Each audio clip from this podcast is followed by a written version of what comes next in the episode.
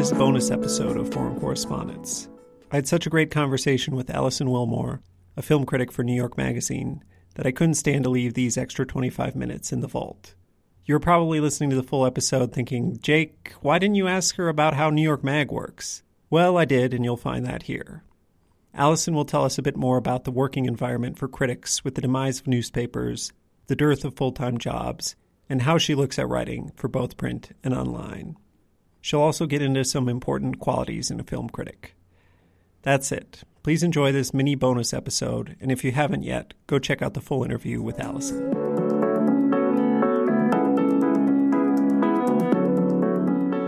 when I started, it was right when there was this enormous kind of like die off of the film critic position at newspapers. You know, mm-hmm. uh, for a long time, that was just a job you could have at a newspaper. Most newspapers, you know, that were in any kind of larger market, they had a, a film critic, and you know, you could syndicate film reviews, but a lot of places also had their own and wanted to have their own. And you know, it's not really surprising that when newspapers really started to take a hit, that film critic was one of the first jobs that went because it just wasn't deemed essential. And, you know, the rise of the kind of like online publications was happening in the, this was like the 2000s, the kind of mid 2000s, late 2000s. It was interesting to be writing online and to, you know, this sounds like it's just hard to think about now but there was so much suspicion with regard to writers who are coming up online. You were upstarts. You were, uh, who were you? Where did you come from? You were, you know, taking down the old order, etc. And so it was odd to kind of inherit this narrative of kind of like challenging the traditional order of print media when I was like, I just want to write. I mean, when you got into this, was your overriding principle that you just wanted to write? Because obviously Wired was something very different. And I mean, you were just looking for whatever the outlet was and you happened to fall into film? Or did you have some idea that you wanted to do film? Or were you dead set on being a journalist? Or was it just more a, a more general desire to write? I wanted to do pop culture journalism, but specifically film criticism film criticism just felt like something you had to find your way to eventually, which I continues to be true. And I would say Wired was the first place I got to write a film review. I wrote a like little front of book blurb about I don't even remember what it was, but you know, it was like something that was new on DVD. That was like within the kind of Wired brand. So the truth is, especially as the idea of pop culture and film entertainment coverage started to not become a priority at a lot of general publications, like moving to New York had seemed even more important. That is where most of the publications that either focus on film or kind of still invest in it in a significant way were based. So yeah, you know, I made my way there with the end goal to hopefully get to write about film in some way, but yeah, no idea of how to get into that also. So like IFC had been adjacent to a lot of these things that I liked, and it turned out to be a place that I could, I actually could write about film, um, which was really exciting. But I think, you know, it's really easy to, especially in that point in your life and your career when you're just trying to get started. I think you can like circle forever, feeling like you're just kind of pounding on a lot of doors and not sure how to get in. And I don't think there is, especially with film criticism, which is something that is like increasingly just not a full time job that many people have at all, it can feel like you can try forever, you know? And I think a lot of people just kind of either feel like they're waiting for one of the very few jobs to open up or they feel like they're just confounded by how anyone ever gets work in this field. And I felt that way a lot in the beginning, but I also I just had a lot of luck in finding my way into a job that allowed me to write a lot, but also that allowed me to learn a lot. You know, I had to figure out how to communicate with film publicists, how to fight with publicists when need be, you know, how to how to kind of deal with freelancers, how to do junkets if that's something you wanted to do, how to get interviews, how, you know, like all of those things were things that I had to figure out on my own, sometimes not very efficiently, but Wow. I also just, it taught me so much, you know, and I, I, I think that I was lucky in some ways in that I got to kind of start off at a place that slowly built up its readership because I think getting thrown in, especially for online outlets at the time, that was like Gawker was in its kind of heyday, Right. you know, and I have a lot of friends who have come through Gawker who still, as much as it taught them a lot, they still have like scars from it as well as like a workplace, but also as a place where they're like, oh God, I wish I hadn't written that. And now it lives online forever. you know, so, uh, Although I guess it doesn't anymore in the case of Gawker. Did they take everything down? I can't remember. I think you can probably still find things. I mean, the internet never forgets, right? right. If you really want to find it. I was curious about the balance, yeah, between freelance and full time in your career. I wasn't sure if some of those were freelance and some were full time. It does seem like, you know, film criticism is one of those things that leans like overwhelmingly freelance. I guess I was just curious about your thoughts on that. Yeah, you know, I, I think my career has been unusual in that I have mostly had staff positions, and I feel really kind of lucky slash sheltered in some ways by that experience. I was only really freelance for that period after IFC and before IndieWire brought me on first as a kind of contract position, and then they brought me on staff not long after. So, so yeah, I, I've happened to have a lot of staff positions, and that is not the norm, I would say, for the industry. Film criticism, you know, there tend to be like maybe at the places that do still have staff staff critics, there will be one or two staff critics, and then everything else is filled out by freelancers. And I think like one of the reasons that film criticism can be so difficult to make a living in is that film reviews often don't pay that well for freelancers. They can pay from between nothing to 200 maybe $500 if you're lucky. But they're generally looked at as like a kind of easier lift i think which is not always true. But i think that they're also just like not always that widely read these days. I think like one of the things that's really been hard for film criticism and i i, I would say this is more a symptom but like you know you have something like rotten tomatoes it is a number that is a hugely influential number for a movie, this kind of ruling as whether it's fresh or rotten and like what percentage, that is made up from aggregating reviews, but doesn't really drive many people to click through to actually read those reviews, you know? Unless you are the outlier, the anomaly, then people often get mad at you, right? They click through because they're angry. but but otherwise, you know, there's not that much of an incentive if you're someone who places a lot of value on Rotten Tomatoes as a kind of guidance or like whatever the kind of mental weight people put on scores now. Like there's just not a lot of incentive to click through and actually read why someone arrived at that point. So, especially for smaller movies, I think it's been challenging to make a living off of writing those reviews because there's just not a lot of pay because the readership is lower and there are a lot of people who want to do it. So it's a tough market. And I happened to survive on it when I was in that particular period when I was freelancing, but it was because I was really lucky. I had a lot of people reach out to me and, and offer me work.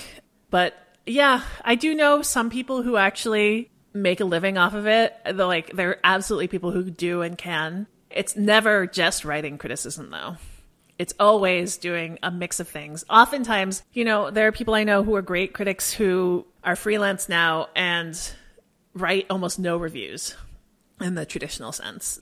They pay the bills with features and interviews and lists, investigative pieces and essays. But the classic review doesn't have the same editorial value, I think, right now, unfortunately, that it used to. I think instead there's a lot more interest in essays or takes, you know, and there can be a blurry line between those two. So I have been lucky in that I've had staff jobs, but there just aren't many staff jobs these days in film journalism and, and criticism. So it's a tough thing to make your way towards sometimes. Right. And I mentioned in my email to you, I'm a dedicated New York Magazine reader. I lived in New York briefly after I graduated, and I had an ex girlfriend who was a fact checker at New York Magazine, and I started reading it then. I've just kind of always read it since then whenever I can get a copy. I mean, in China, when I was living there, it wasn't very easy. In Brazil, somehow I managed to get it delivered here. It's impressive. I it actually hasn't shown up in about three months. I need to call them uh, and figure out what the deal is with that. It should have renewed, but it might be the postal system here. Yeah, I mean, I've always enjoyed reading the the film criticism. You know, it used to always be David Edelstein, and now it's a bit more varied. But in my broader life, do I go out seeking it? No, film criticism, not, not so much. I mean, uh, when I was younger, I and Roger Ebert was alive. I remember reading all of his reviews, but it was kind of this uh, narrow thing that I don't know. Unless I was presented with it, I didn't necessarily go seek it out. Mm-hmm. I guess if it's not too prying, just to I've got some more miscellaneous questions sure. now that we've gotten to the the present. Uh, if it's not too prying into how New York Magazine works, I was curious. I did know at the beginning of the pandemic that they announced that they were furloughing some people, and like I don't think David Edelstein's reviews have appeared since then. But it's been interesting since then because now it seems like there's more different people writing. You know, it's not you every time, it's not him every time, it's not, you know, it seems like there are three, four, or five different names I always see. And uh, you joined right before the pandemic, and I was just wondering how they were managing all of this. And uh, yeah, so I when I started, David was still there, and you know, I was not sure how that would work there's always been a second critic under David because one person, you know, can't. David has been at New York Magazine for, or was at New York Magazine for years. Coming off of BuzzFeed, I had, you know, I was like very leery of of that just because I had a huge amount of freedom at BuzzFeed to write about whatever I wanted, really. But you know, I was told like, no, it like we'll make sure that you get to review things that you want as well, and so I started and everything was kind of divided up between David and then Bilge, my colleague, Bilge Ebiri, who is still a film critic and film writer at the magazine, but he was doing editing half the time and then writing film reviews the other half of the time. Also, Angelica Bastian, who kind of spreads her time between doing TV criticism and film criticism, and me. And I, you know, definitely didn't feel like very possessive over anything particular. I just wanted to make sure that I got to review things that I felt invested in you know, we had an editor who kind of, I think, did a good job of spreading those out. But obviously, there's always like a kind of testiness when everyone wants to compete for the same one big title. I started, and then a month later, Vox acquired New York Magazine. Uh. Yeah, and I, you know, wasn't really sure what to think of that at first, but it actually, I think, has worked out really well for everyone. Vox has a lot of financial stability, and I think New York Magazine kind of fills in a spot that they didn't have in their roster of like different outlets that like New York Magazine kind of brings something very different in terms of tone and in terms of kind of history. So I think it's worked out well, but it was a lot of shaking up right after I started. And yes, then the the pandemic happened. Was it a year? God, I don't know. You know, it was long enough that I had gone to Sundance.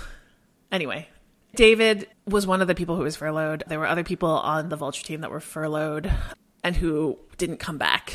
Some of the people overall who were furloughed did come back.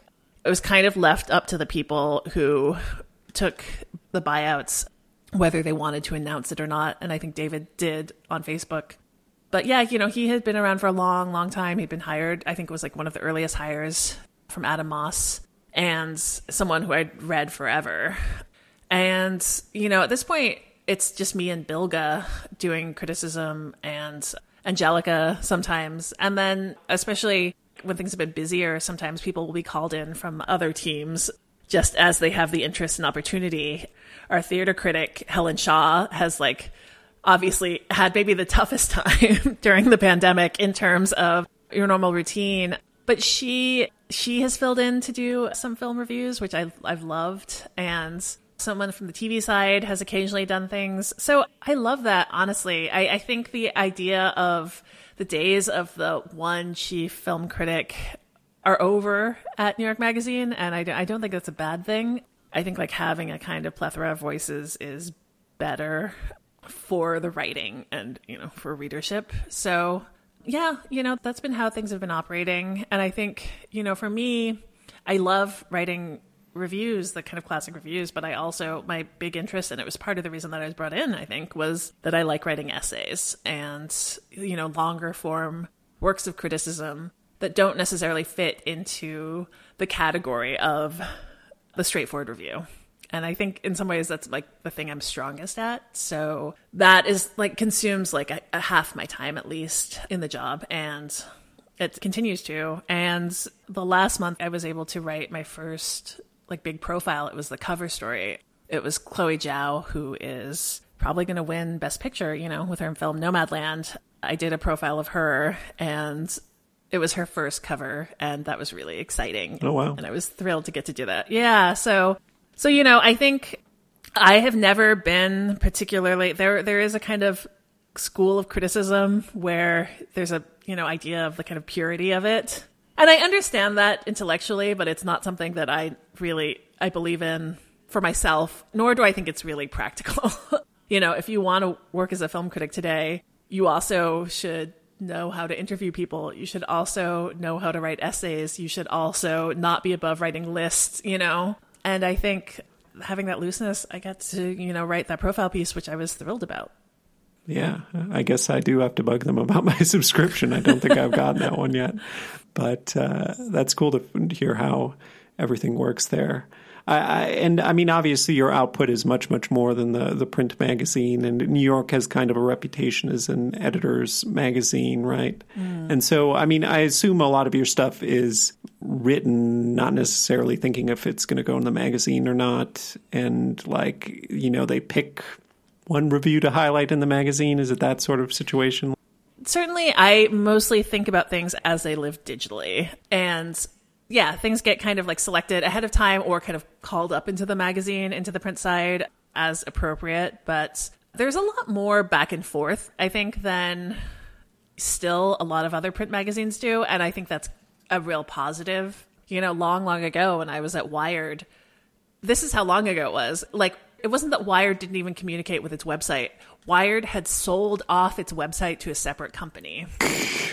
That's funny. Wired.com was owned by like Lycos or something. Like they did their own editorial content that really wasn't in communication with the magazine, which is like a kind of batshit thing to think about, but was exactly how online content was thought about for such a long time as like really not just secondary, but like having no bearing on print. So I think like it's not always perfect at New York Magazine, and like, like no place, you know, it's not like seamless. But I think there's a lot more of a kind of like positive. There's a transparency and there's like a movement between online and print that I think is like the way forward for a magazine. And then, what is one thing you wish you could travel back in time and tell your younger self? I would tell my younger self to not worry so much about hurting people's feelings. I think like um, it's funny that like that whole smarm versus snark era coming up through like a lot of online writing having this particular tone. I felt really interested in it, but also I think I've always and it's something that's like I, I, think a problem, something that I always have had to fight when I do interviews, which is my natural inclination is to always smooth over discomfort in conversations, which is not, I think, like very useful when you're talking to someone who maybe you want to be a bit uncomfortable, you know, or maybe you need to ask some kind of difficult questions. And I think it took a long time for me, and it's still like something I work on, but like it's still, it took a long time for me to push past that. The people who are best at interviews, and I think sometimes like it can be a natural talent being a reporter if you are a little calloused in that way. Do you know what I mean? Mm-hmm. Yeah. To the person you're talking to is like cues with regard to discomfort if you don't feel particularly attuned to them, I think you can ask better questions or kind of like push into territory that is more valuable to you. Obviously, the other side of that is just like as a reporter, sometimes you're kind of bulldozing uh, through people's uh, feelings, but past people's feelings. But I, I think like professionally, that can be a good thing and really useful. Right. Yeah. It's definitely a balance between like a lot of people I know call it like being more transactional versus being more like uh, tuned into empathetic with the other person. Right. And it depends on the situation. What is your most embarrassing journalism related incident? Yeah, I don't know if I have like this is not even like that. It's related to I guess what I just said, but like this is not even that interesting. I'm sorry. When I was writing that blog for IFC when I was very young, it took a while to kind of build up a readership and I wasn't exposed to traffic numbers. So I really kind of felt like I was writing it in a vacuum. And the director of a movie that was like a big premiere at Sundance that I hated, I had like written something about it and he emailed me to be like, wow, you really hate my movies. And it was funny because I just like hadn't the idea that someone that anyone was reading it has just like never crossed my mind. And I ended up doing an interview with him later. And I feel like the embarrassment in this story goes both ways.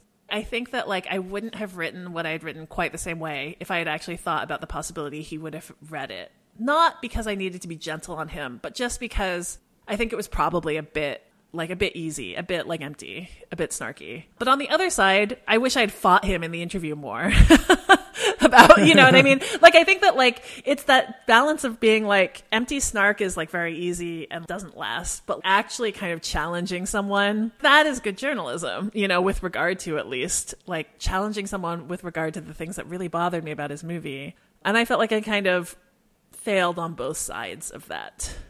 It was partially just because I was really junior. But yeah, I do think about that a lot and kind of just like I felt like it was like a twice kind of like disappointed myself.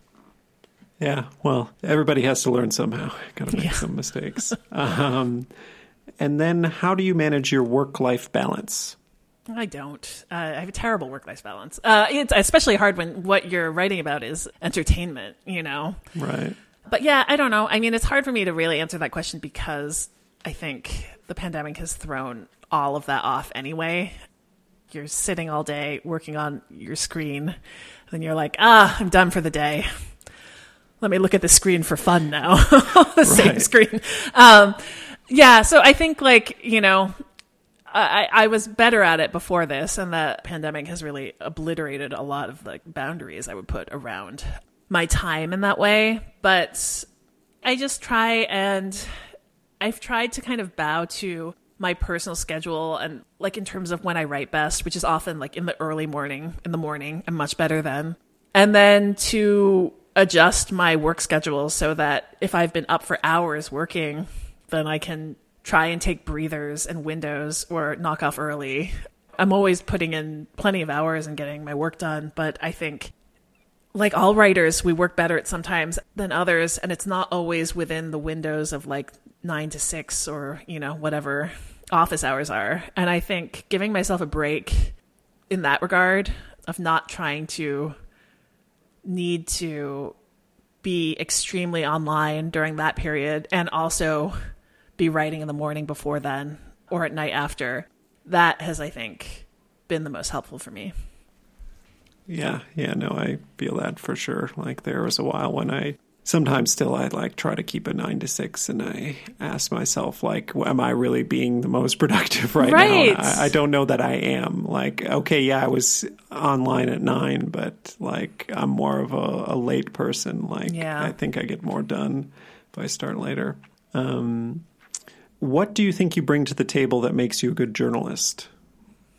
One, I like to think that I I try to bring as little baggage when I'm watching something as possible. I try and go into everything wanting to be impressed by it, but also to try and leave as much behind in terms of like people's past work necessarily. I don't always try and get on board with someone's like kind of whole career. I want to see each movie as it comes along. But I would say also like I think about the writing that like that's important to me. I, I think there are a lot of times when people get into film criticism or want to, they think more about the kind of theory and background side, and those are certainly important. But I think being able to write is the most important, and I certainly won't like pat myself on the back with that too much. But it's I think like always been something I've understood as like you know, the reason that criticism is, is something that you want to read is because it's well written. Right. Like everything, all of like the analysis and the kind of knowledge that you bring to it is support, like it's held up by the quality of the writing. And, and yeah, I think that like what sometimes when people want to get into it, it is the thing that, it takes them the longest time to come around to. You can know everything about film, but if your writing is just like dry or, you know, lifeless, no one's going to read you. so I, I think that's it. Like I have always tried to think about things as a piece of writing first. Right. Yeah. And I would say one thing I would say about all the film criticism that I like the most is there's always the people I like the most always have a little bit of humor when they bring it to the writing. Like it isn't all 100% self serious all the way through. And I think that's New York does that very well, and a lot of the critics that I like the most. And that is more about the experience of reading it than like, you know, knowing everything about film.